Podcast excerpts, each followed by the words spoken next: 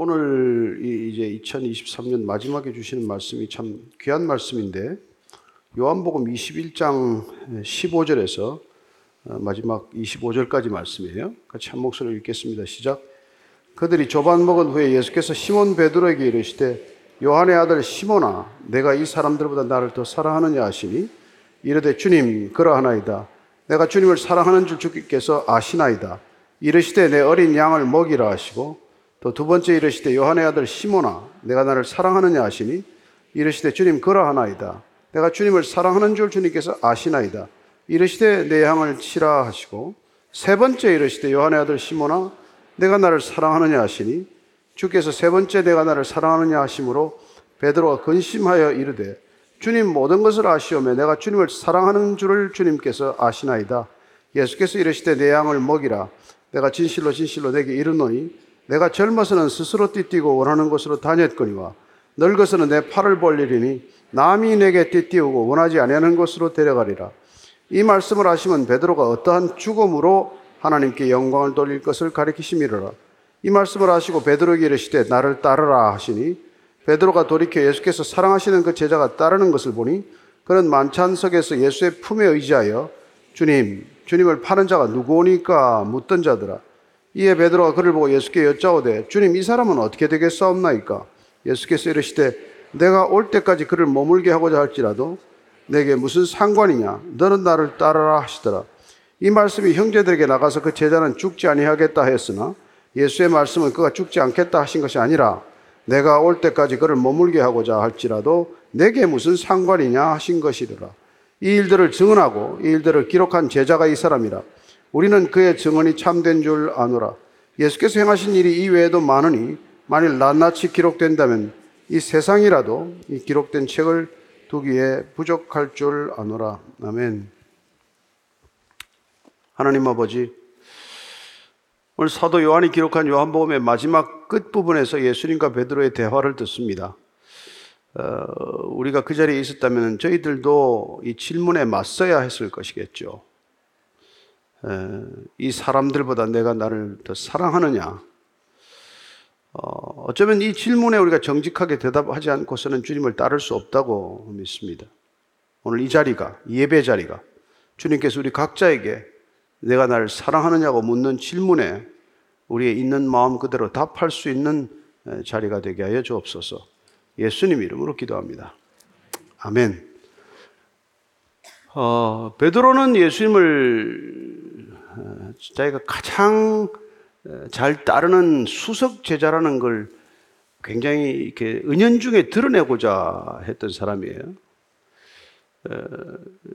그럴 만큼 좀 이렇게 담대하기도 하고 또 좀 솔직하기도 하고 어, 그래서 거침없이 말하기도 하고 그래서 다른 제자는 몰라도 주님 내가 주님만은 저만은 제가 죽을 때까지 죽는 데까지 제가 따라가겠습니다.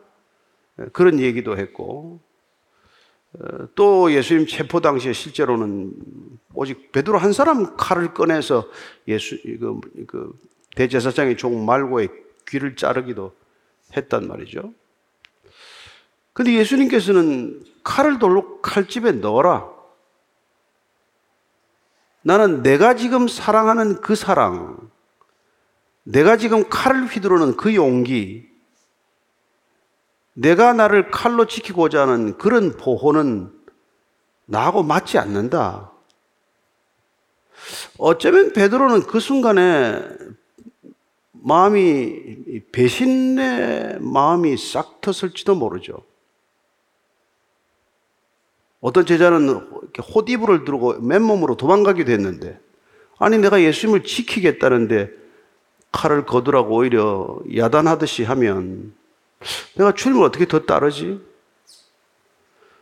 그러나 어쨌건 뭐 가야바 대제사장 집 안에까지 들어가게 되고 숯불을 쬐다가 예수님을 세 번씩 부인하는 일이 생겼고 예수님께서 부활하셔서 이제 마지막으로 지금 베드로에게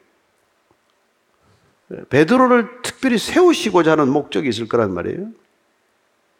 그래서 사도 요한은 이 요한복음서의 마지막 끝을 어쨌거나 예수님께서 내가 주는 그리스도시요 살아계신 하나님의 아들이다는 이 믿음의 고백을 한 베드로의 믿음의 고백 위에 내 교회를 세우겠다. 음부의 권세가 흔들지 못하는 내 교회를 세우겠다고 하셨는데 이런 예수님을 세 번씩 저주하며 부인한 사람에게 무슨 교회의 기초가 된다고 하신 것인가 하는 오해가 있을 수 있고 초대교회가 어려움을 겪고 있을 때 베드로가 어떻게 활동했으며 그 활동이 어떻게 초대교회를 든든히 세우는데 그런 역할을 감당하고 소명을 감당했는지를 구체적으로 분명히 해명할 필요가 있었다는 어떤 그런 필요에 의해서 기록된 본문이에요. 이 본문은 이미 베드로가 순교한 이후에 쓰여진 책이에요. 베드로는 AD 61년에 이미 순교했어요. 로마에서 이미 십자가에 거꾸로 매달려 죽은 사람입니다. 예, 본인은 예수님처럼 이렇게 바로 매달릴 자격조차 없다.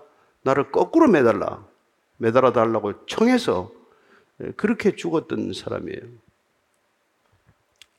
사도 요한은 어, 어떻게 보면 그 베드로를 추모하는 마음에서 이런 본문을 어, 마지막으로 이 대화를 기록했을 수 있겠죠. 어쨌건 이 서신 요한복음이라고 하는 이 복음서가 회람 어, 그 당시 교회 쭉 읽히면서 아, 베드로가 어떻게 주님으로부터 다시 회복되었는지 세 번씩이나 그가 부인했다고 하는 그 베드로가 어떻게 회복되고 새롭게 콜링을 받고 어떻게 목양을 하는 그런 대단한 사도가 되었는지 거기에 대한 분명한 어떤 어, 설명인 것이죠. 우리가 한번 이렇게 넘어지고 나면은 좀처럼 회복되지 않습니다. 회복되는 길이 오늘 이 본문 말씀을 여러분들이 찬찬히 읽어보면 두 가지가 있다는 걸 알게 됩니다. 첫째는 조건 없는 사랑으로 회복됩니다. 용서받고 또 용서받고 끝없이 용서받는 것이죠. 용서받은 일은 용서라는 것은 내가 모욕을 준 그 자리에서 용서받는 게 참다운 용서예요. 내가 당신을 부정했던 그 자리에서 다시 내가 인정받을 때 그때 용서라는 게 일어나는 것이죠. 그게 사실 사랑의 능력입니다. 두 번째는 소명으로 회복되는 거예요.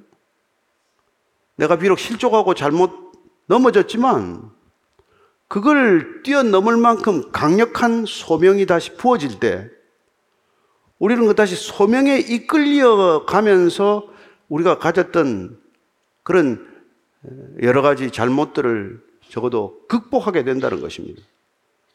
기억하십시오. 사랑과 소명. 이게 예수님께서 베드로를 회복시킨 두 가지 처방전이에요. 첫 번째는 사랑입니다. 사랑. 어떤 사랑이에요? 우리 사랑 가지고는 안 되는 거죠. 우리는 조건부 사랑이고, 우리의 사랑은 변덕스러운 사랑이고, 우리의 사랑은 절대로 남을 회복시키기는 그냥 끊임없이 남을 힘들게 하는 사랑이란 말이에요. 그래서 그 많은 자녀들이 부모 사랑받고 부모와 원수지간이 됩니다. 그 부모의 사랑은 자기 자존심의 사랑이고, 자기 과시욕의 사랑이고, 자기 허영심의 사랑이어서 그 사랑은 받으면 받을수록 더 많은 상처를 받고, 그리고 부모가 이 세상에서 가장 저주할 만한 그런 인간이라고 절규하는 자녀들이 얼마나 많은지 아십니까? 사랑 안 한 건 아니에요. 자기 나름대로 사랑했죠. 그 사랑은 안 된다는 겁니다. 베드로가 칼을 휘두르는 사랑은 안 된다는 거예요. 그런 용기 가지고는 안 된다는 거란 말이에요. 어떤 사랑이어야 합니까?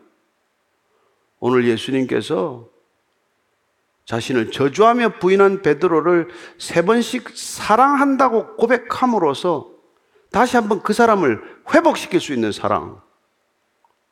그런 사랑으로 주님께서는 소명을 다시 부여한다는 것을 보게 됩니다.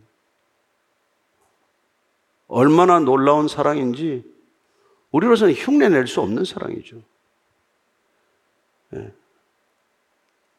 그래서 오늘 주님께서는 베드로에게 조반 먹고 나서 조반은 어떻게 먹게 됐습니까? 예수님이 직접 살인, 창을 살인 식, 탁이에요 본인이 숯불 피워놓고 본인이 물고기 굽고 본인이 빵도 구워놓고 얘들아 와서 먹어라. 여러분 이런 이런 이런 그림은 이 세상에는 없는 그림이에요. 어떤 윗사람이 아랫사람을 위해서 식탁을 차립니까? 어떤 선생이 제자들을 위해서 발을 씻어주고 또 식탁을 차려줍니까? 그런 사랑은 없는 사랑이에요. 근데 그 사랑은 하나님의 사랑이고 그 사랑은 우리를 끝없이 이렇게 세우는 사랑이란 말이에요. 그래서 그 사랑을 누군가는 그렇게 표현해요. 다음 기회를 주는 사랑. 또다시 찬스를 주는 사랑. 그래서 누군가 어떤 신학자는 God of second chance라는 표현을 써요. 두 번째 기회를 주시는 분이가. 아브라함이 응? 일껏 가나안 땅에 들어갔다 기근을 만나서 또 애굽으로 가지 않아요? 그렇게 넘어져도 또 아브라함을 다시 용서하고 세우고 야곱은 어떻습니까? 형을 속여가지고 장자권을 빼앗아가지고 도망갔다가 그렇게 끝까지 씨름하고 끝까지 자기의 권리를 포기하지 못하는 그 야곱을 다시 이렇게 세워서 믿음의 조상으로 편입시키는 그런 사랑이죠. 뭐 모세는 살인하고 안 그랬습니까? 살인범을 어떻게 떴습니까? 다윗 같은 사람 어떻게 써요? 다윗은 뭐, 뭐 대단한 사람입니까? 우리가 생각하는 것보다 훨씬 실수가 잦았던 사람일 거예요. 네? 바울은 어떻고 베드로는 어떻고 다 어떻습니까? 여러분 우리하고 다 성정이 같은 사람이라고 말합니다. 뭐 대단한 사람들이 아니에요. 하나님이 그를 용서하고 또 사랑하고 또 기억하고 또 그를 부르시고 또 그에게 소명을 주시는 그런 사랑을 통해서 세워진 것이죠. 이사야는 이런 사랑을 갖다가 이렇게 표현합니다. 49장 15절에 시작. 여인이 어찌 그 전망한 자식을 잊겠으며 자기 태어난 아들을 긍휼히 여기지 않겠느냐. 그들은 혹시 잊을지라도 나는 너를 잊지 아니할 것이라. 네. 우리는 잊어버리는 한이 있더라도 그분께서는 우리를 절대 잊지 않는다고 말씀하십니다. 얼마나 놀라운 사랑이길래 평생 영원히 우리를 잊지 않겠다고 말합니까? 그래서 주님께서는 베드로가 부인할 걸 몰랐습니까? 아니요, 세 번씩 다 울기 전에 내가 나를 부인하리라. 그렇게 말씀해 주시지 않았어요. 그리고 내가 너를 위하여 이렇게 기도한다라고, 이렇게 기도한다고 말씀해 주셨습니다. 누가복음 22장 31절 32절이에요. 시작. 시몬아, 시몬아, 보라, 사탄이 너희를 밀가부로 떠사려고 요구하였으나 그러나 내가 너를 위하여 내 믿음이 떨어지지 않기를 기도하였노니 너는 돌이킨 후에 내 형제를 굳게 하라. 이거 다 예고된 얘기예요.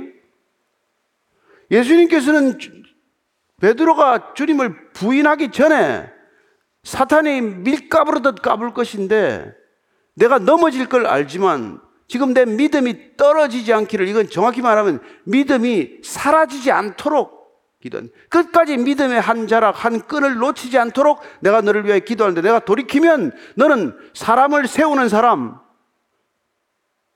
사람들을 다시 일으키는 사람이 될 것이다. 이게 이미 여러분 예수님께서 베드로가 주님을 부인하기 전에 하신 말씀이란 말이에요. 그래도 하도 큰 소리 치니까 너는 다 굴기 전에 세 번씩 나를 부인할 거라고 다시 한번 말씀해 주시는 것이죠. 이런 사랑을 다시 확인하게 하는 건 이런 사랑으로 다시 베드로를 다시 회복시키는 건 이런 사랑으로 우리가 한번 주님께 한번 붙들린 바 되지 않으면 우리는 주님과 상관이 없단 말이에요.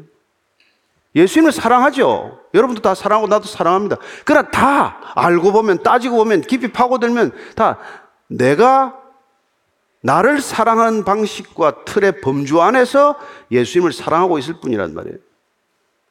쉽게 말하면 내 식대로 예수님 사랑하는 거죠. 더 극단적으로 표현하면 내가 있어야 예수님이 있는 거예요. 우리는 그런 일반적인 종교 패러다임에서 벗어나지 못합니다. 나를 위해 존재하는 예수님, 나를 위해 존재하는 신, 그건 우상이나 하나도 다르지 않아요. 교회 오면 우상 안 믿습니까? 우리가 돌이나 나무로 깎아서 만든 우상은 안 믿지만 예수님을 내가 원하는 예수님으로 각인하면 그건 우상이에요.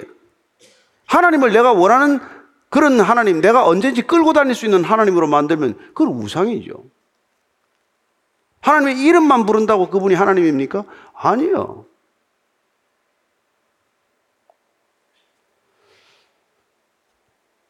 그래서 지금 주님께서는 낮아질 대로 낮아진 베드로 더 이상 본인이 제자라고 제 입으로 말할 수 없는 그렇게 바닥까지 떨어진 베드로를 기다린 것이죠. 이제 더 이상 큰 소리 치고 호언 장담하기는 틀렸어요. 그럼에도 불구하고 주님께서는 식탁 다 치우고 아침 조반 끝나고 베드로야 잠깐 나하고 좀 얘기 좀 하자. 너 이 사람들보다 나를 더 사랑하니? 거기는 밤새 그물질했던 여섯 명 다른 제자들이 있죠. 너 평소 때도 늘 저들보다 나를 내가 더 나를 사랑한다고 주장하지 않았니? 지금도 저 사람들보다 내가 나를 더 사랑하는 거 맞니? 뭐 물을 끝도 없어요. 그런 거 뭐 물어봐야 아무 의미가 없는 거죠. 어떻게 그토록 부인한 사람, 예수님을 부인한 사람한테 이런 질문이 가능합니까? 따라서 질문이 아니라는 거예요. 질문을 한다면 너 어떻게 그럴 수 있어? 너 어떻게 나를 그 자리에서 부인할 수 있어? 내가 너를 빤히 쳐다보고 있는데 가야바 집에서 어떻게 나를 저주할 수 있니? 이렇게 물어야 질문이죠. 그러나 내가 이 사람들보다 나를 더 사랑하느냐? 그건 사랑하기 때문에 주님이 여전히 변함없이 베드로를 사랑하기 때문에 사랑을 고백하는 또 다른 형식의 질문을 빌은 질문의 형식을 빈 주님의 사랑 고백이라는 것을 알게 되는 것이죠. 예수님은 이, 이 사랑의 고백 때문에 십자가를 지신 분이에요. 그분은 요단강에서 세례받고 올라오실 때 하늘이 열리고 하늘로부터 소리가 있어 음성이 있어 가로되 이는 내 사랑하는 아들이요 내 기뻐하는 자다. 그분은 하나님의 청혼을 받듯 프로포즈를 받듯 내가 너를 사랑한다는 고백받고 십자가까지 걸어간 거예요. 따라서 예수님은 십자가에 못 박히기 전에 하나님의 사랑의 고백, 그 사랑으로 못 박혀서 돌아가시고 그리고 성령으로 거듭나셔서 공생애를 시작하신 것이다. 그렇게 말할 수 있는 것이죠. 따라서 그분이 그렇게 믿음의 길을 걸을 수 있었던 것, 그분이 그렇게 사랑의 길을 걸을 수 있었던 그대로 지금 제자들을 걷게 하지 않고서는 나를 따를 수 없다는 걸 아시기에 어떻게 다시 제자들을 이렇게 세울 것인가? 그렇습니다. 그분이 부활하셔서 오직 한 가지 목적은 실족한 제자들, 낙심한 제자들을 다시 이렇게 세워서 사도로 파송하는 일, 교회를 세우는 일, 그게 그분의 유일한 관심이요, 유일한 마지막 과제라는 것을 알 수 있습니다.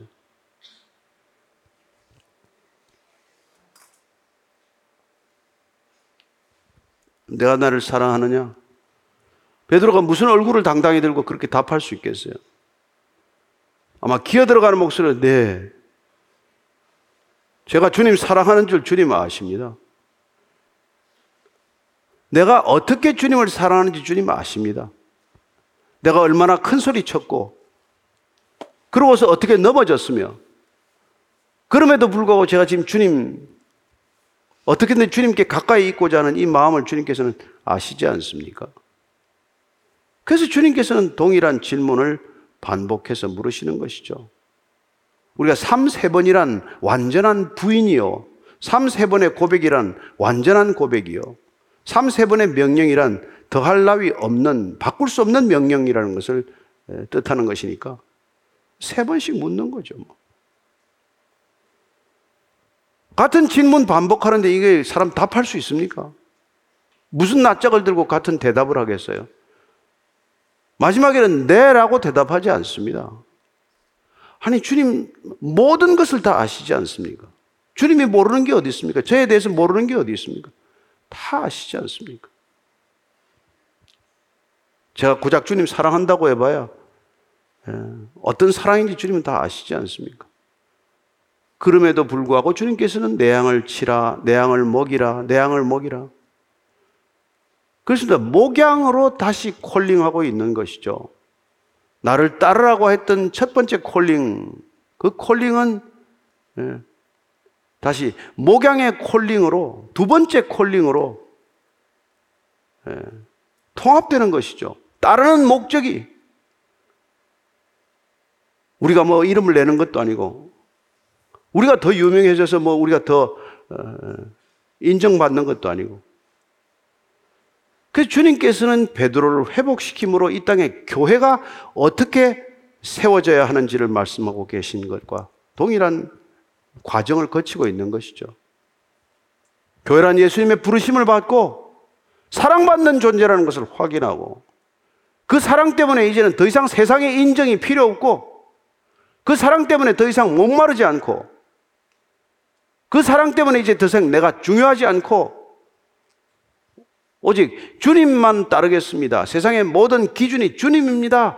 고백하는 그 고백 위에 교회는 가능하기 때문에 이제 베드로에게 확인해야 하는 작업 그것은 베드로에게 주님께서 다시 세 번씩 본인은 십자가에 못 박혔지만 본인은 십자가에 쇠못이 박혔지만 그러나 이제 베드로를 사랑의 못으로 세 번씩 못 받고 있는 것이죠. 내가 너를 사랑한다. 내가 너를 사랑한다. 내가 너를 사랑한다. 우리는 아무에게나 사랑하느냐고 묻지 않습니다. 적어도 내가 사랑하지 않는 사람에게 당신 내 사랑하느냐고 묻지 않아요. 주님께서는 끝까지 그런 사랑으로 베드로를 회복시키고 베드로가 사랑으로 회복되면 그때 비로소 너는 내 양을 치게 되는 거야. 내가 사랑하게 되면, 나를 사랑하게 되면, 내가 내게 맡기는 내 어린 양을 돌보는 것, 이게 동일한 것을 알게 될 거야. 내가 너를 사랑한 이 사랑이 무엇을 위한 사랑이고 무슨 사랑인지를 알게 되면 넌 더 이상 사람들에게 내가 인정받고자 하는 욕구가 아니라 내가 더 이상 무슨 상급을 원하는 인생이 아니라 내가 내게 허락한 모든 것들이 내 어린 양들을 위하여 필요한 수단이라는 것을 알게 될 거야. 그러면 너는 내 마음과 뜻을 다하여 내 이웃을 섬기게 될 거야. 그래서 우리가 성경 전체가 하나님 사랑과 이웃 사랑이라는 두 계명으로 통합되듯이 주님을 사랑한다는 것과 주님께서 맡기신 목양의 소명을 다하는 것은 절대로 둘이 아니요. 구분된 일이 아니요. 경계가 지어진 일이 아니요. 오직 연속 선상에 있는 과정이라는 것을 알게 됩니다. 누가 과연 말씀이 충만한 사람입니까? 성경을 많이 읽은 사람이에요? 설교를 매일 하는 사람입니까? 아니요, 아니요. 주님께서 맡기신 사람을 사랑하는 사람이 말씀이 충만한 사람이에요. 누가 성령 충만합니까? 방언하는 사람이에요? 하루에 4시간씩 기도하는 사람입니까? 그럴 수도 있죠.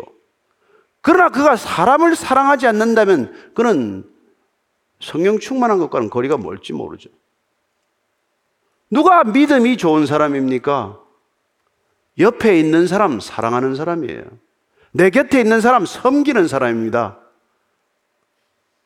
그게 믿음이에요. 따라서 요한복음에서는 저, 저, 뭐 처음에는 아주 그냥 빛이요, 예. 말씀이요, 예. 뭐 이런 것들을 강조했지만 은혜요, 믿음이요. 그러나 그 모든 것은 21장에 와서 사랑으로 마무리되지 않는다면 어떤 것도 그 본연의 본질을 드러낼 수 없다는 것을 예, 말씀해 주고 있는 것이죠.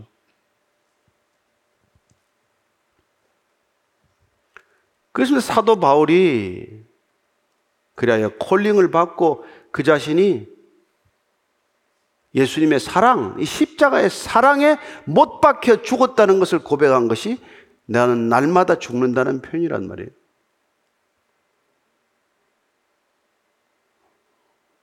바울은 나중에 목이 잘려 죽어요.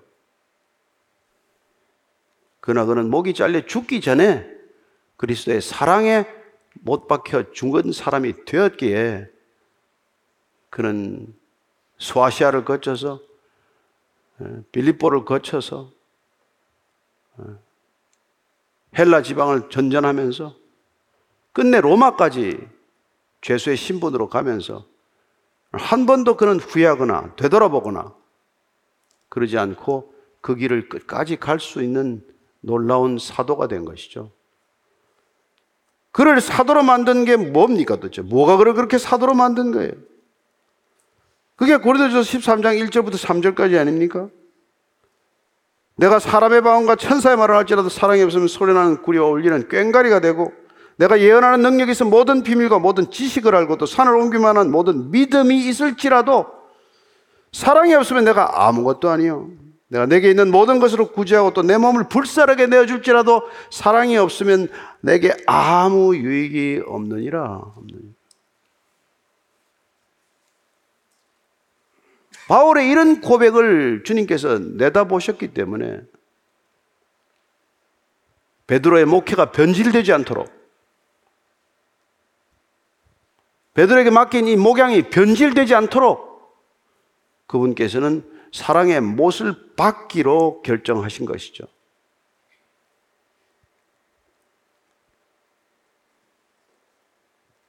그래서 나중에 바울은 마지막 고린도전서 13장의 결론이 그러즉 믿음, 사랑, 소망이 세 가지는 항상 있을 것인데 그 가운데 제일은 사랑이라. 사랑으로 마무리되지 않는다면 다른 어떤 것도 의미가 없다라고 단정하는 것이죠. 교회가 크면 뭐합니까? 교회가 화려하면 뭐합니까? 거기 사랑이 없다면 아무것도 없는 거예요.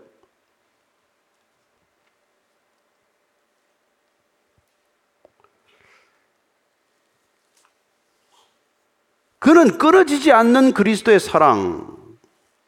어쩌면 빼버릴 수 없는 못과 같은 그 사랑에 못 박혔기 때문에 로마서 8장 이런 고백을 하지 않습니까?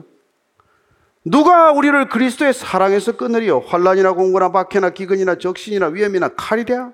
기록된 바리가 종일 주를 위하여 죽임을 당하게 되면 도살할 당할 양같이 여김을 받았나이라 함과 같으니라. 그러나 이 모든 일에 우리를 사랑하시는 이로 말미암아 우리가 넉넉히 이기느니라. 내가 확신하노니 사망이나 생명이나 천사들이나 권세자들이나 현재일이나 장래일이나 능력이나 높음이나 깊음이나 다른 어떤 피조물이라도 우리를 우리 주 그리스도 예수 안에 있는 하나님의 사랑에서 끊을 수 없으리라. 못 박히면 그 못은 절대로 못 빼는 못이라는 것이죠.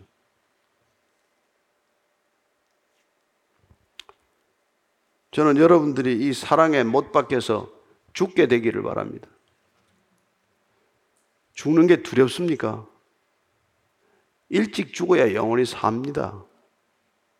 그분의 사랑에 못 박혀 죽어야 여러분들 세상에 못 박혀 죽지 않습니다. 세상은 어차피 못 박혀 죽는 곳이에요.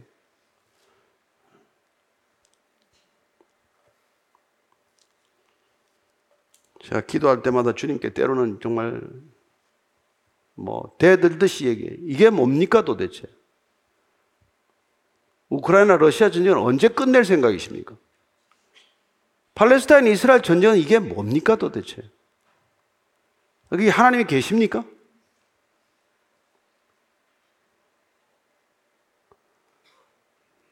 내년은 어떻겠어요? 76개국에서 선거한다는데 얼마나 시끄럽겠어요. 그래서 우리는 이분의 사랑에 여러분 확실하게 못 박히지 않으면 우리는 이 현실을 못 이깁니다. 현실은 너무 가혹하기 때문에 못 견딥니다.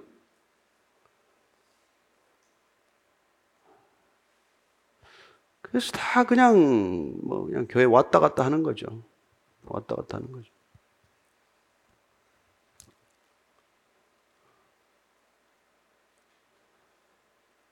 그러나 주님께서 오늘도 여전히 우리를 부르셔서 내가 이 모든 사람들보다 아니 너 자신보다 내 가족보다 내 일보다 내 내가 성취하고 있는 그 모든 것보다 나를 더 사랑하느냐 이 질문에 맞닥뜨리고 진지하게 우리가 대답하지 않으면 우리도 전부 다 종교 노름을 하고 있는 거나 마찬가지겠죠.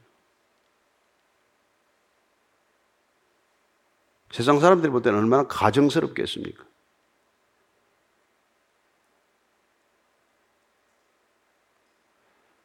어떤 신학자가 독일의 아우슈비츠 수용소 사건 이후에 그는 모든 예배는 쇼다.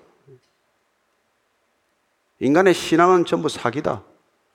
이렇게 극단적으로 표현할 수 있는 걸 아마 우리가 동의할 수 없었더라도 이해는 갈 거예요.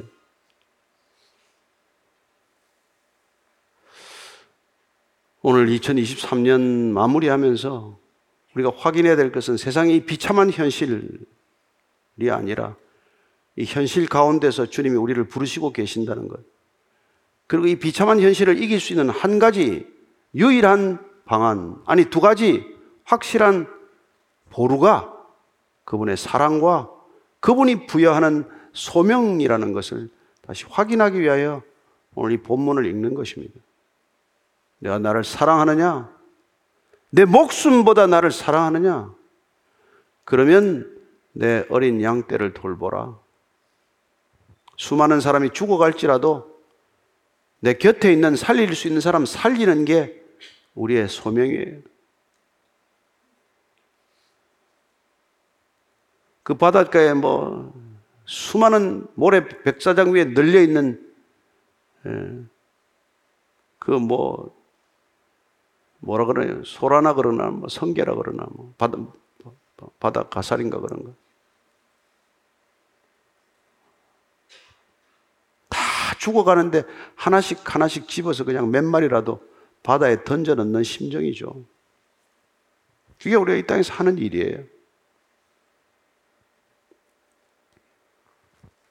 베드로가 이 말을 듣고 나중에 어떻게 됐을까요? 베드로가 베드로전서 5장 2절 3절을 보면은 이렇게 말합니다. 시작. 너희 중에 있는 하나님의 양 무리를 치되 억지로 하지 말고 하나님의 뜻을 따라 자원함으로 하며 더러운 이득을 취하여 하지 말고 기꺼이 하며 맡은 자들에게 주장하는 자세를 하지 말고 양무리의 본이 되라, 본이 되라. 그는 예수님께서 어떻게 목양하셨는지를 직접 보셨고, 보았고, 경험하고, 확인했기 때문에 이렇게 목양을 하라고 기록하고 있는 것이죠.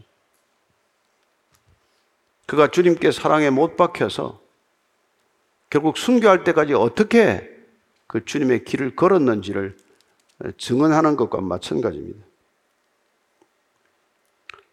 사도 요한은 이 일을 마지막에 이렇게 기록하죠. 요한복음 요한 1서 1장 2절에서 1장 1절에서 3절까지입니다. 태초부터 있는 생명의 말씀에 관하여는 우리가 들은 바요. 눈으로 본 바요. 자세히 보고 우리의 손으로 만진 바. 이 생명이 나타내신 바 된지라. 이 영원한 생명을 우리가 보았고 증언하여 너희에게 전하노니 이는 아버지와 함께 계시다가 우리에게 나타내신 바 된 이시니라. 우리가 보고 들은 바를 너희에게도 전하면 너희로 우리와 사귐이 있게 하려 함이니 우리의 사귐은 아버지와 그의 아들 예수 그리스도와 더불어 누림이라. 그렇습니다. 그분과 사귀고 그분을 누리는 것이 그분이 우리를 사랑하시는 이유입니다. 사랑하지 않으면, 사랑받지 않으면 우리는 그분과 아무 관계가 없어요. 그럼 우리는 그분과 교제가 불가능합니다. 그리고 그분과 교제한다는 것은 곧 그분을 누리는 거예요. 어떻게 우리가 하나님을 누립니까? 사랑함으로 누리는 것이죠. 어떻게 사랑합니까? 맡기신 양 무리를 돌보는 것이 그분과의 교제요. 그분을 사랑하는 거라는 것을 말씀해 주고자 하는 것이죠.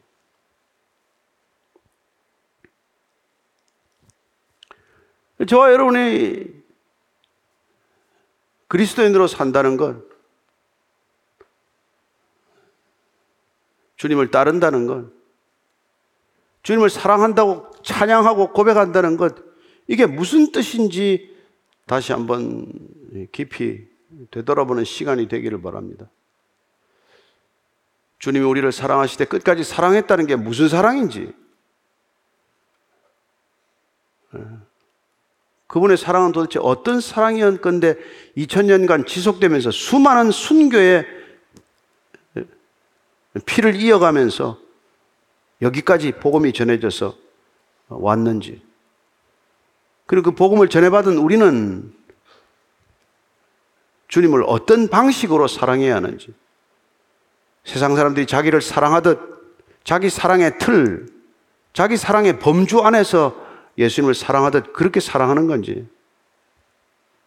아니면 바울의 고백처럼 날마다 나는 죽고 나는 죽고 내 안에 사는 이가 내가 아니라 그리스도라고 고백하는 참된 고백, 진실된 고백으로 살아내야 하는 것인지. 그렇게 고백했다면 우리는 어떻게 우리의 이웃들을 섬겨야 그런 고백에 합당한 섬김이 되는 것인지. 이 연말 연시에 뭐 깊이 생각하고 올 한 해 성경 읽은 것에 결론을 도출해 보시고 내년에 성경을 읽어야 할 방향을 설정해 보시게 되기를 바랍니다. 우리가 읽은 분량만큼 우리의 삶이 조금 더 예수님께 가까이 가지 않았다면 우리 안에 온 말씀대로 우리가 예수님의 형상대로 좀 닮아가지 않았다면 어, 우리는 예수님과 아무 상관없이 성경을 읽은 것이겠죠. 지식에 그쳤을 것이고 우리의 믿음에는 도움이 되지 않을 것이고 교회는 여전히 이 세상에 아무 영향력이 없는 그런 교회일 뿐이겠죠. 베이직 교회가 고작 하는 일이라는 게 그저 이웃에 피해를 안 주는 거 이것으로 그쳐야 되는 것이지.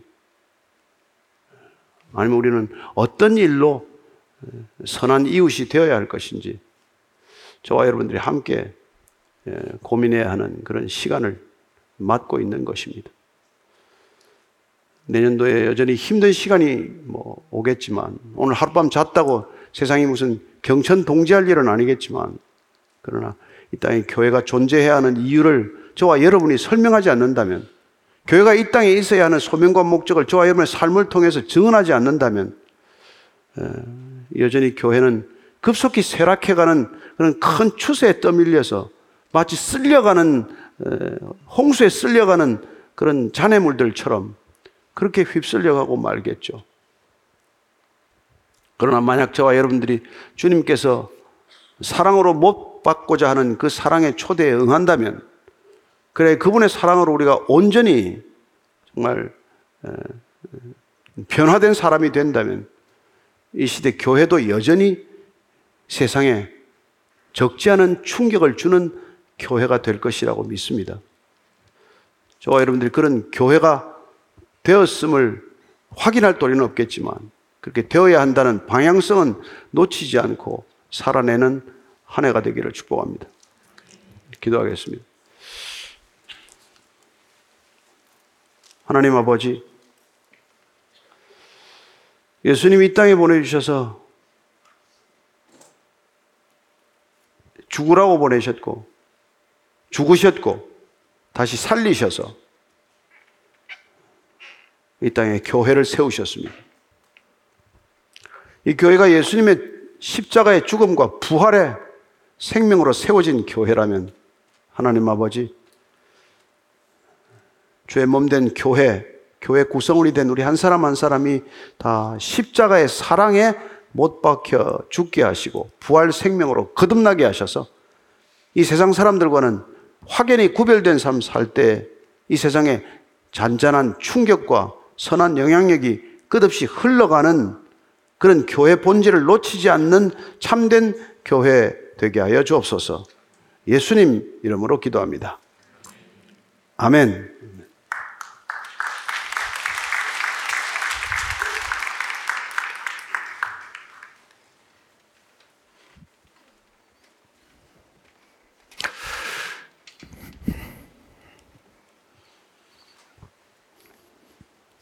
목사님, 금년이 이제 마지막이고, 이제 내, 아까도 말씀하셨지만, 이제 내일이면 새해인데, 오늘 질문이, 목사님 질문드립니다. 2024년 어, 크리스천이 마음속에 새겨야 할 단어 세 가지가 있다면 무엇일까요? 아까 사랑, 소명, 사랑, 소명. 믿음, 소망, 사랑. 네. 예수 믿는 사람은 항상 기억되어야 하고 열매로 드러나야 하는 말이죠. 음. 에, 목회 철학을 묻지 마십시오. 음. 예수님을 만나야 합니다. 음. 당신 교회는 방향이 뭡니까? 물을 거 없습니다. 에, 여기 다 있습니다. 여기서 벗어난 것들 큰일 그게 이단이죠. 뭐. 그러니까 어, 저도 뭐 목회 철학이라는 말도 이해를 하고 교회 비전이라는 말도 이해하지만 어, 예수님이 전부 아닙니까? 예수님이면 충분하지 않습니까? 예수님이 부족한 거 하나도 없이 지금 우리에게 다 말씀해 주시지 않으셨습니까?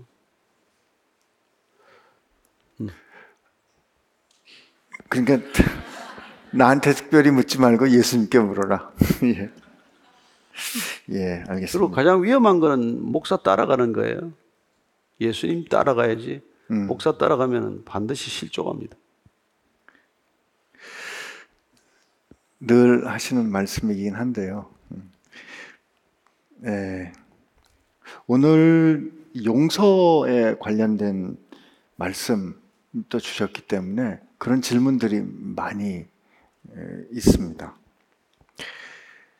저는 공안직에서 일을 하며 수많은 흉악 범죄자를 봅니다. 그들의 삶을 들여보면 어, 바닥의 삶을 살다 교도소에서 인생 절반 이상을 보낸 사람이 많습니다. 그리고 그 주변 사람은 그들을 욕하고 저도 그런 적이 많습니다. 그리스도인으로 어, 그리스도인 되어서 어떻게 죄인을 바라봐야 하는지 마음가짐이 궁금합니다. 이런 질문이 많습니다. 저희들이 이 교도소에 늘 말씀을 보내려고 애를 쓰고 있어요. 거듭나는 것은 말씀의 씨앗이 들어가는 것밖에 없기 때문에 어, 거기 뭐 정말 뭐 흉악범들이 얼마나 많겠어요. 어, 그리고 뭐 근데 그들이 정말 변할 수 있다고 믿기가 어렵단 말이에요. 예. 그래서 인간의 힘으로 변화시킬 수 없고 교정이라는 게 사실 아무 쓸모없는 일이거든요. 쇼생크 탈출인가 하는 영화, 저는 듣지는 않고 그 영화 이게 뭐 얘기만 잠깐 좀 읽어봤는데 거기 레드라는 주인공이 이제 10년마다 석방 가석방 석방을 하는 심사위원회가 있어요. 근데 거기 가서 너 교화됐냐라고 물을 때 내가 충분히 교화됐습니다 하면 실격이에요. 나는 이제 아무 희망이 없다. 나가든 안 나가든 상관이 없다. 이게 합격의 조건이더라고요. 40년 만에 나간다는 얘기가 있던데 저는 어떻게 보면 참 성경적이다 그런 생각을 했어요. 예, 그래서 그 사람들이 그 안에서 무슨 소망을 발견한다면 예수님밖에 없다 하는 것을 그래도 가장 절박하게 이렇게 만날 수 있는 곳이 감옥이라고 오히려 그래요. 그래서 감옥에 관한 관정을 많이 듣고 또 교도관 하던 박효진 장로라는 분이 예, 다시 나와서 요새 진짜 혼자서 정말 대단한 열정으로 어, 간증도 하시고 하는 걸 보면은 거기서 예수 만난 사람들은 사형수가 사형 집행장으로 갈 때도 그렇게 기쁘게 간다는 거예요. 근데 무슨 다른 종교를 가진 사람들은 뭐, 뭐 마지막 순간에 그렇게 발악을 하고 심지어 뭐 오줌을 싸고 뭐 볼 수 없는 꼴을 보게 된다는 거예요. 그래서 그 예수님을 만난다는 게 얼마나 그들에게는 진짜 진정한 생명의 거듭남인지를 본인은 현장에서 늘 목격했다 그렇게 얘기를 해요. 그래서 우리가 뭐 감옥 사역하는 사람들 보면은 정말 참 일- 우리가 뭐 이렇게 형언할 수 없는 고통스러운 면이 있겠지만 그러나 그분들의 죄는 우리가 용서가 안 되는 죄죠. 그리고 예수님께서 용서를 했다는 뜻은 그들이 지은 구체적인 죄, 범행을 저지른 실행죄를 용서했다는 것이 아니라 그 사람이 하나님과의 끊어졌던 관계를 회복할 수 있도록 용서를 허락한 거란 말이죠. 그 이게 용서받고 주님의 용서받고 사형장으로 끌려가던 죄값을 치르는 건 다 치른단 말이에요. 네. 오히려 예수님을 만남으로써 죄가 죄로 인식되고 죄값을 치러야 한다는 생각을 온당하게 한다는 거란 말이죠. 네. 네. 그래서 우리는 에, 정말 예수 만나면 우리가 절절히 여기서도 우리가 가- 교도소를 안 들어갔지만 에, 우리도 죄인이라는 것, 죄인 중에 괴수라는 고백을 하듯이 그들도 늘 억울하다고 생각하다가 예수님 만나면 내가 죽어도 할 말이 없는 죄인이구나. 그때 비로소 구원이 임하는 것이거든요. 그래서 교도소에서 얼마나 많은 이게 죄인들이 돌아오는지 몰라요. 사실은 가장 열악한 환경에서 주님을 만나고 돌아오는 그런 사람들도 있고, 심지어 어떤 분들 저, 저희들 경험한 일이지만은 그 교- 옆에서 교도관이 에, 죄수가 변하는 걸 보고 본인이 또 이렇게 예수님을 영접하는 일도 있고 해서 어, 저는 이 시대에도 교도소 사역은 참 중요하다고 생각을 하고 그리고 기회 닿으면은 그분들에게 혹시라도 뭐 가족 가운데 그런 분들이 있다면은 에, 그때가 예수님을 만나야 할 가장 좋은 기회다라고 생각을 하고 믿음을 전하는데 이렇게 소홀함이 없어야 되겠죠. 오늘 목사님 설교 중에 말씀 주셨던 것처럼 높음이나 어, 그이 세상의 그 어떤 권세도 주- 사망이나 생명이나 천사들이나 권세들이. 그러니까 그 어떤 권세도 그 어떤 힘도 그 어떤 그 어떤 것도 우리를 그리스도의 사랑에서 끊을 수 없다고 했기 때문에 그 상황과 그 어, 형편에 있는 분들을 향한 하나님의 사랑은 어, 끊을 수 없는 것을 우리가 힘들지만 우리도 인정하고 어, 그렇게 바라보는 게 필요할 것 같긴 해요. 근데 언론에 보도되는 이른바 그 사형 제도가 지금 집행이 정지되면서 네. 무기수로 넘어가 있는 사람들의 범죄 상황을 이렇게 쭉 기록해 놓은 걸 보면 읽을 수가 없어요. 그 인간으로서 그럴 수는 없어요. 근데 저 사람을 용서한다는 게 이해가 되나? 음, 그래서 하나님은 날마다 진노할 수밖에 없어요. 근데 하나님의 진노와 우리의 분노가 어떻게 다른가 하니까 하나님은 날마다 인간이 죄 짓는 것에 대해서 진노하시지만 음, 죄를 짓게 하는 악한 영적 배우의 실체에 대해서 진노하기 때문에 심판을 준비한다는 의미에서의 분노고 우리는 그 인간의 하나하나 범죄 행위를 저지른 인간에 대한 분노기 때문에 이게 결이 다른 분노예요. 음, 그래서 우리가 그리스도인이 된다는 것은 그 사람에 대한 증오심이 아니라 그 죄악에 대한 에, 분노여야 한다는 것이기 때문에 그게 분리가 될 수 있냐 그러면 세상은 분리가 안 되죠. 그러나 우리는 믿음으로 거듭난 사람만이 그 사람이 죄와 끊어질 수 있는 길이 있다는 것. 그 사람도 회복될 수 있는 기회가 있다는 것.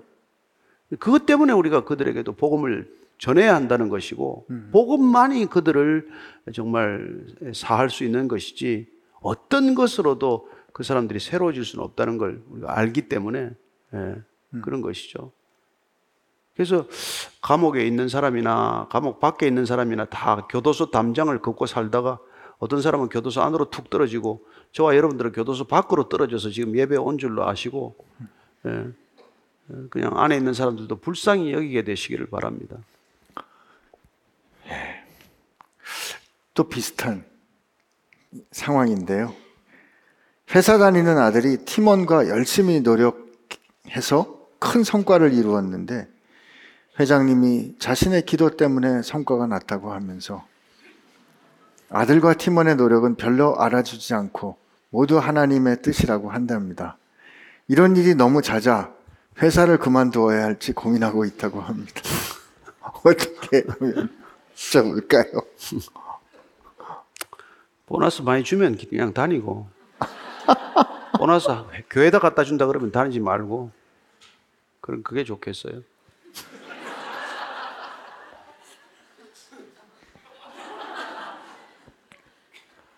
아, 네. 잘 들으셨나요? 아, 그래도 좀 뭐, 어떻게 하면 좋을까요, 진짜? 근데 저는 그런 분들 들어 있거든요. 네. 뭐 어떤 CEO들이 뭐 아, 저는 이 교회에서 가장 헌금 많이 하는 장로가 되고 싶다. 그런 기도 좀 하지 마세요. 예. 하나님은 당신 돈이 필요하지 않다. 돈은 직원들이 필요한 거고. 예. 그 이, 그게 하나님 사랑이 흘러가서 이웃 사랑 되어야 하나님 사랑하는 거죠. 네. 그래서 그런 뜻에서 말씀드리는 거고 하나님 사랑은 누가 알아주기 때문에 거긴 다 쏟고 직원들 사랑은 사람들이 잘 안 알아줘서 그게 안 쏟는다면 그것도 가정스러운 모습이니까 예. 우리가 하나님을 사랑한다면 이웃 사랑할 때 오른손이 한 일을 왼손이 모르게 잘 섬기면 하나님이 지극히 작은 소자에게 물 한 그릇 떠준 게 곧 내게 한 것이다. 그 말씀이 무슨 뜻인지를 잘 보아야 되고 예. 나는 예, 제사보다도 순종을 원한다. 이 말 뜻이 무엇인지를 생각해 보라고 예수님께서도 우리에게 명하셨듯이 우리가 하나님을 사랑한다는 게 어떤 건지 보이지 않는 하나님을 사랑할 때 보이지 않는 형제를 어떻게 사랑해야 한다는 것인지 그게 항상 머릿속에 각인되어야 하는 것이죠.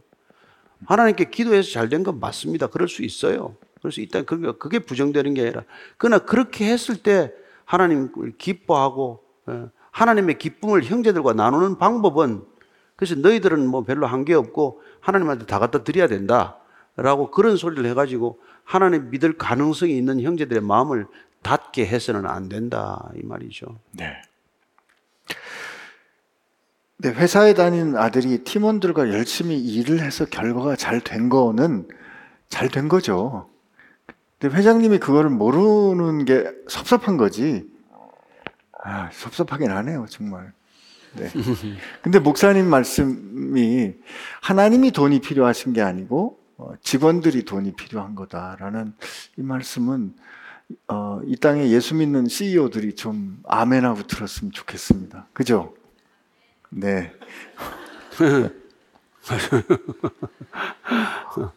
근데 이제 물론 이런 우리 이렇게 이제 질문하는 형제가 에, 이제 뭐, 뭐또 믿음이 정말 더 성숙하면 음, 정말 나는 무익한 종입니다. 나는 한 게 없습니다. 그런 고백을 할 때까지가 이- 있어요. 그런 그런 성숙한 믿음도 있어요. 그렇지만은 에, CEO 입장에서 야, 넌 무익한 종이야. 예, 이럴 수는 없잖아요. 예. 그러니까 우리가 정말 이렇게 관계를 맺을 때 크리스찬이 난 크리스찬과 관계를 맺는다든지 또 믿음이 강한 사람이 믿음 연약한 사람과 관계를 맺을 때 자기가 기준이 되어서는 안 된다 이겁니다. 음, 그리고 주님의 기준은 뭐예요? 주님은 항상 낮은 자를 기준 삼으셨다는 것이죠. 약한 자를 기준 삼으셨다는 것이죠. 그래서 그렇게 말 구유에 태어나셨고 인간의 몸을 입으셨고 가장 이름 없는 곳으로 오셨고 갈릴리 땅에 오셨고 그분은 머리 둘 곳이 없고 집이 없는 자 삶을 사셨고 그렇게 사, 사신 것 아니에요. 그러니까 그분이 이 땅에 성육신한 모든 과정들을 우리가 깊이 이렇게 새긴다면 에, 우리는 어떻게 이 땅 가운데 에, 어려운 사람들에게 다가가야 하나 그리고 나보다도 힘든 사람들한테 뭐 어떻게 베풀어야 하냐 이걸 생각해야 되는 거죠. 네. 한편 그 저 하나님께서 그 회장님에게 좀 이렇게 꿈에라도 나타나셔서 어, 그래 내 네 기도를 들었는데 네 기도 듣고 그 좋은 직원들 때문에 어, 직원들 통해서 한 거니까 회장님이 참 한마디만 하셔도 될 텐데 그죠? 당신들 때문에 이렇게 됐다 고맙다 그 어, 그렇게 또 말하면 상여금을 주셔야 돼서 그렇게 말을 뭘 하셨을까? 아무튼 근데 우리 좀 고맙 고맙다는 말 같이 일하는 당신 때문에 어, 고맙다 하는 이런 그 인정이 좀 있었으면 하는 아쉬움이 좀 들기도 합니다, 목사님. 그렇죠. 어떤 그건 우리 모두에게 해당되는 건데 우리가 뭐 어떤 사람한테 좀 친절을 받았다거나 할 때 뭐 하나님이 그 사람의 마음을 움직여서 나한테 저렇게 친절하게 하는 거다. 뭐 그러니 내가 저 사람한테는 고마워할 게 뭐 있나? 하나님한테 감사하면 되지. 이거는 큰 잘못된 생각이에요. 예. 하나님은 사람의 마음을 움직이시고 사람을 능히 변화, 변화시키지만 그 변화된 사람을 우리가 감사하는 것은 우리가 이 세상을 살아가는 이 뱀 같은 지혜에 속하는 거예요. 비둘기처럼 순결하고 뱀같이 지혜로운 것은 에, 뱀이라는 게 뭐 세상 속에서 우리가 이렇게 지혜롭게 살아가는 이렇게 어떤 상징적 동물 아닙니까? 그러니까 우리가 세상 사람들과 부딪히면서 살고 그들과 함께 같이 더불어 살아야 할 때 그 사람들이 이해할 수 있는 언어로 그 사람들이 납득할 수 있는 태도로 그 사람들 섬기는 것이야말로 그건 그게 주님의 마음이죠. 주님이 우리를 섬겨 주신 마음이 그런 마음이란 말이에요. 그분은 우리가 알아듣는 언어로 오셨고 우리가 이해할 수 있는 태도로 말씀해 주셨으니까요. 네. 저, 저는 그 예수님께서 왜 그 보리떡 다섯 개 물고기 두 마리를 이렇게 손에 드시고 하나님 앞에 감사기도 하셨잖아요. 축사하셨다는 말이 또 땡스기빙의 의미도 있기 때문에 어, 그런 면에서 우리가 누군가의 도움, 누군가의 참여에 고마워하는 그 본을 또 보이신 게 아닌가 음. 생각이 됩니다. 참고로 목사님은 저한테 고맙다 그- 그런 말씀 자주 해주세요. 네. 고맙소. 아 진짜입니다. 제가 좀 죄송해서 그렇지 뭐. 아, 아 요거 저는 삼수생입니다. 이번 수시에서 광탈을 해서 정시를 기다릴 수밖에 없는 상황입니다. 붙은 학교가 없어서 삼수를 한 입장이라 집에서 너무 멀지 않으면 감사한 마음으로 갈 상황인데 그것조차 안 되니 버려진 기분이 들었어요. 아직 다 끝난 게 아니니까 그냥 가만히 기도하면서 기다려야 하는 걸까요? 예, 저는 그 일론 머스크가 오늘 대학은 아무 의미가 없다. 지식으로서의 대학은 이미 존속해야 할 이유, 존재 이유가 사라졌다. 다만 그 어떤 사회 나가기 전에 어떤 네트워크를 위해서 교제를 위해서 뭐 어떤 동아리를 위해서 필요한 기능이 남았을 뿐이다 이렇게 생각을 해요. 에, 그분의 생각이에요. 근데 나는 뭐 그분의 생각에 동의합니다. 예. 지금 어떤 뭐 커리어에 뭐 도움이 될 만한 그런 대학을 찾아서 에, 뭐 삼수사수할 필요는 저는 없다고 생각을 해요. 예. 그러나 어, 본인은 또 생각이 어떤 생각인지 모르지만 그러나 하나님께서 나를 인도하신다는 믿음이 있다면 저는 어디든지 트라이해서 거기서부터 시작을 하는 것이죠. 뭐 편입하기 자유롭지는 않겠지만 또 전공을 바꾸는 것도 쉽지 않겠지만 우선 시작해보고 그렇게 뭐 삼수 사수 가는 것보담도 예, 그렇게 해서 에, 오히려 뭐 관계 지평을 넓혀가는 게 오히려 바람직하지 않나.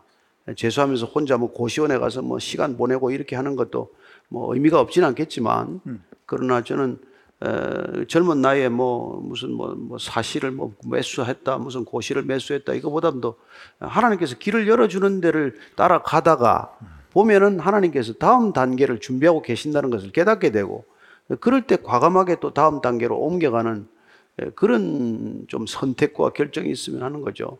그게 기도해 보면 뭐 하나님께서 이, 이 길로 인도하신다 그러면 가보는 거죠. 그래서 우리가 늘 차려놓은 밥상을 받는 게 아니라 예, 또 가다가 또 내가 또 조금씩 뭐 반찬 가져가서 potluck 파티를 하는 기분으로 그렇게 할 수도 있는 거니까.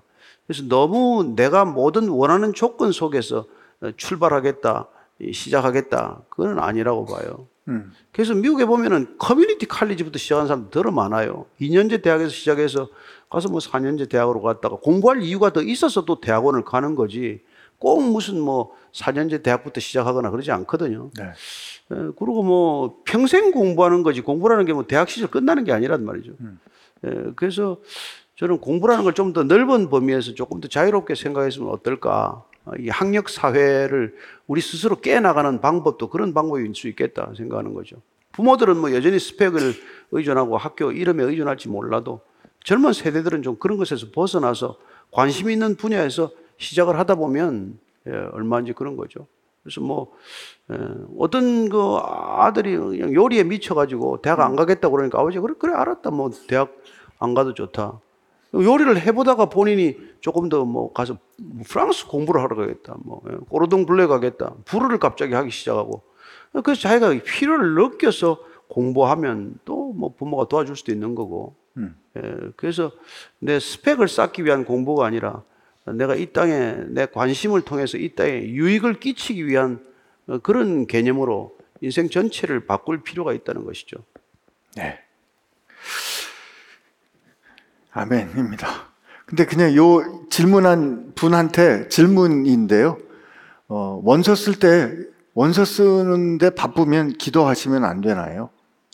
여기 보면 마지막 질문이 그냥 아무것도 하지 않고 기도나 하면서 이렇게 질문이 돼 있어서 어, 대학을 가시려면 기도하시면서 원서 준비하고 기도하시면서 알아보고 그래야지 알아보고 원서 쓰는 건 기도하는 거하고 별개의 일이 아니라 같이 해야 되는 일입니다. 뭐 드물겠지만은 너는 어느 대학 무슨 과에 원서를 넣어라. 그거는 그 미아리식 기도 방법이에요. 네. 그게, 그게 아니고 네. 제가 주님을 위해서 무슨 일을 해야 할지 주님 제 뭐 이런 이런 그 길을 네. 좀뭐 가르쳐 주십시오. 이런 기도해야 되고 이 길을 가는 게 주님 뜻에 맞습니까? 뭐 이런 기도해야지. 학교는 여러분 주님께서 뭐 학교 찍어주는 분이 아니잖아요. 그럼 여러분들이 그냥 선택하시면 돼요.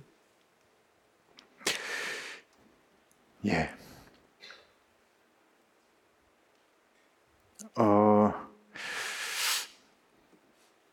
이분, 이분이 목사님 욕망들을 다 내려놓고 나면 마음속이 텅 비어서 남은 인생 뭘 하면서 살 것인지 마저 모르겠습니다. 다 내려놓으면 자유함을 느낀다는데 그 자유함으로 뭘 할지도 모른다면 그 자유의 의미가 뭔지 모르겠습니다. 이런 마음을 어떻게 해야 할까요? 이렇게 제가 그런 비유를 드린 적이 있는데 이제 무슨 무슨 운동이든지 하다 보면은 자기 힘을 빼고 어떤 리듬감이 주는 게 있잖아요. 그러니까 우리 욕망이라는 건 우리를 뭐 이끌어가는 원동력, 원초적인 원동력이긴 하지만 그게 때로는 나를 잘못 이끌어가는 방향, 장애물이 되고 하는 거니까 예, 개인적인 탐욕이나 욕망을 좀 내려놓으면은 내 안에 어떤 순수한 것들이 차기 시작한단 말이죠. 또 말씀을 계속 읽다 보면 말씀이 채워지고 그래서 내, 내 욕망이나 탐욕이 비워진다는 뜻은 그뭐 우리가 무념무상 어떤 종교에서 말하는 그게 아니란 말이에요. 나는 뭐 무다, 나는 공이다 이런 얘기 하지 않아요. 우리는 내 생각을 비우고 말씀을 채우는 사람들이에요. 그래서 말씀이 내 사고의 길을 새롭게 뚫기 시작을 하고 내 인생을 새롭게 인도하기 시작하기 때문에 내 욕망이 이끌어가는 삶이 아니라 이 성경이 이끌어가는 삶을 살기 위해서 이걸 읽는 거란 말이에요. 그래서 절대로 성경을 읽는 사람은 공허감에 빠지지 않습니다. 나를 묵상하는 사람은 허무감에 빠져서 자살하지만 성경을 묵상하는 사람은 자살하지 않아요. 네. 어, 그리고 저는 이 저 뭐야 이- 우리가 한 번 이렇게 딱 어떤 변화와 회심을 경험하고 난 다음에 그 이후로는 그 전하고 전혀 다르게 어, 완전히 구별되는 실패나 이런 우리 생각과 욕심에 씨름하는 일이 전혀 없는 그런 거는 아니라고 생각해요. 그 끊임없이 엎치락뒤치락 하면서 오늘 이 설교 뒷부분에 지금 빠뜨렸지만은 네. 아니 예수님께서 세 번씩 내가 너를 사랑한다, 너 내가 사랑한 내 양을 치라, 내 양을 먹이라 했는데 고개를 돌리니까 여기 요한이 있어요. 아니 지금 요한 쟤는 어떻게 됩니까? 너 왜 또 요한 걱정하니? 너 네 걱정이나 해라. 내가 쟤를 니보다도 뭐 두 배로 살게 한들 그게 니하고 무슨 상관이냐? 예, 그래서 베드로는 목양하다가 죽는 거고 요한은 책 쓰다가 죽는 거예요. 각자 길이 다르단 말이에요. 근데 각자가 주님을 따라가야지 각자가 사람 쳐다보다가 다 망한단 말이에요. 이 시기와 질투는 하나님 나라의 가장 큰 대적이에요. 그냥 그 사람들 너무 신경 쓰지 말고 예, 그냥 그래서 아, 이게 여러분들이 아침 저녁으로 가까이 해야 될 게 주야로 묵상해야 될 게 세상이 아니라 성경 말씀이다 이런 말이죠. 아멘. 네. 저도 비교 안 하겠습니다. 그게 근데 쉽진 않아요, 그죠? 예, 예. 하여튼 뭐 근데 전 너무 위로되는 거예요. 베드로 딱 그 결정적인 순간에 쟤는요 그랬다가 예수님께 직방으로 혼나는 게 너무 그 위로되는 거 있죠. 아, 뭐 우리 베드로도 그런데 우리는 오죽할까? 예. 그래서 예. 요 질문 마지막으로 어, 금년 질문은 마무리하겠습니다. 목사님, 저는 모태 신앙으로 천주교인입니다. 바쁘다는 핑계로 매 주일을 챙기진 못하고 있습니다. 하지만 말씀으로 늘 위로를 얻고 있다가 우연히 유튜브를 통해 베이직 교회를 접하고 그대로 읽습니다. 목사님 강연을 자주 들으며 말씀의 은혜를 받고 있습니다. 천주교인인데도 목사님 강연에 더욱 예수님을 접하고 말씀이 마음에 들어옵니다. 그런데 이런 행동을 해도 되나 잘못된 것 같아 걱정이 됩니다. 그렇게 좀 양심에 자꾸 끓이기면은 그 개신교하고 천주교하고 같이 공동 번역한 성경을 읽으시면 마음이 좀 가벼워질 거예요. 같이 했으니까. 근데 저는 그렇습니다. 예수님은 동일하신 분인데 사실 이 예수님을 바라보는 수많은 사람들의 관점과 손가락은 다를 수 있다는 것입니다. 따라서 어디를 통해서라도 예수님을 가리키는 그 손가락을 따르지 않고 예수님을 따라가면 그래서 예수님을 제대로만 만난다면 시작은 나는 이단인데 시작은 나는 천주교인데 시작은 나는 무슨 여호와 정인인데 그러나 그렇게 이단에 입문했는데 아 예수님을 제대로 만날 수만 있다면 저는 그 이단도 도움이 됐네 이렇게 말씀드릴 수 있어요. 실제로 그런 사람들이 여럿 있습니다.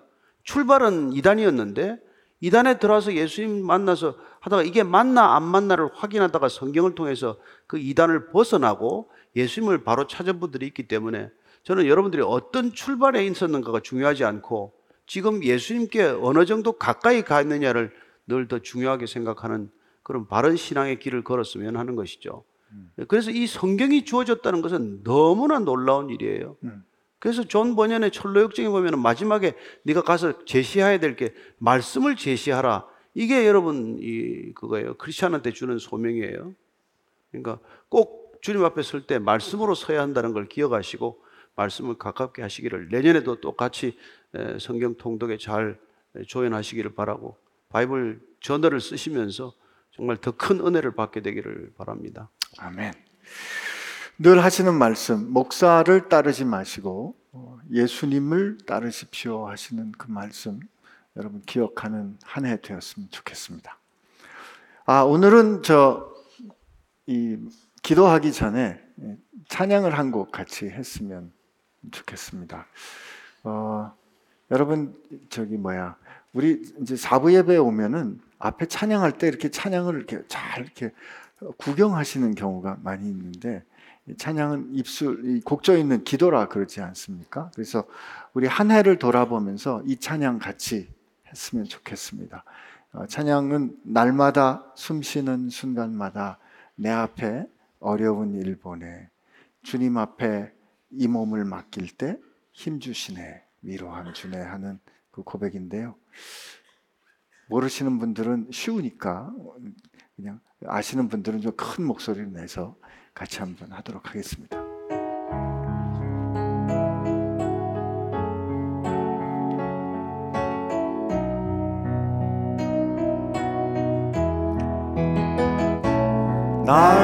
날마다 숨 쉬는 순간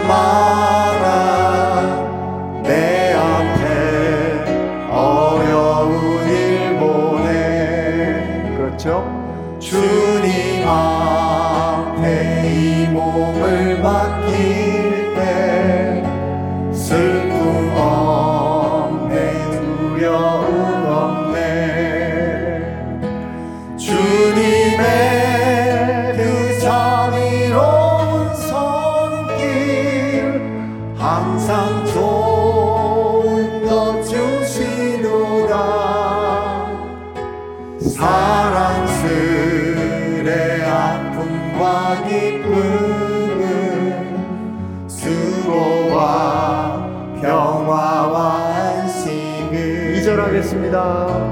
날마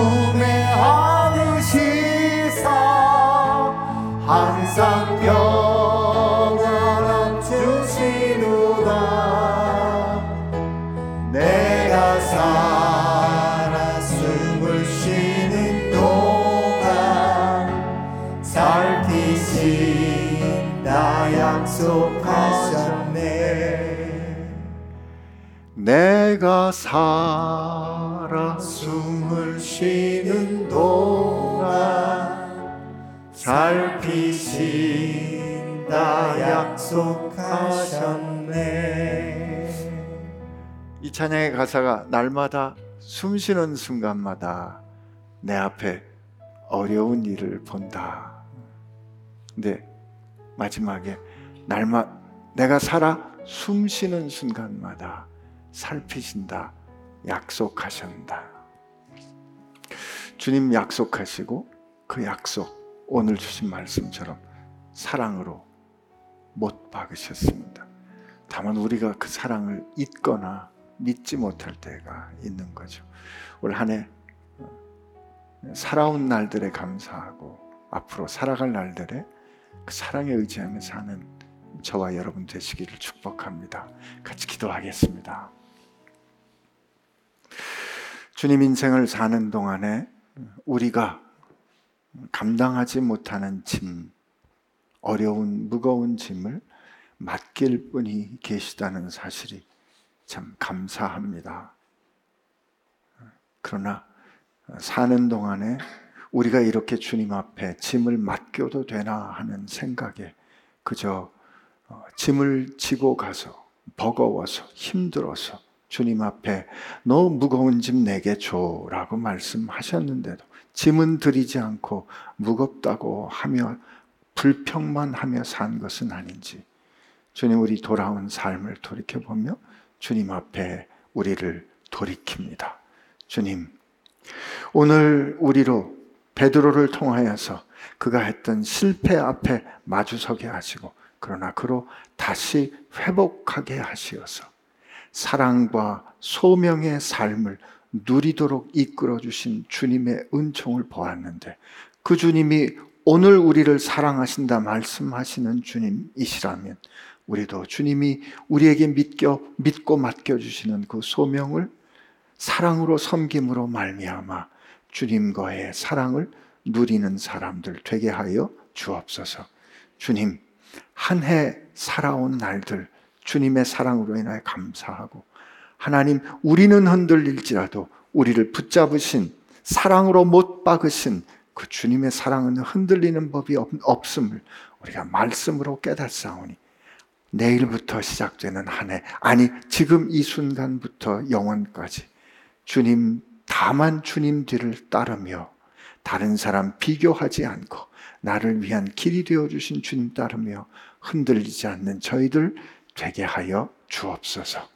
이제는 우리의 모든 실패가 주님 안에서 온전히 회복되도록 우리가 죽고 주의 생명으로 거듭나게 하신 우리 주님 예수님의 은혜와 우리의 아버지이신 것을 부끄러워하지 아니하시는 우리 하나님 아버지의 사랑하심과 우리가 하나님의 자녀된 것을 증언해 주시는 성령님의 역사하심이 사랑과 그 사랑으로 주신 소명을 누리도록 이끄시는 대를 따라 다만 주님 뒤 따라 걷기로 결심하는 교회와 지체들 가운데 함께 하시기를 주의 이름으로 축원하옵나이다. 아멘.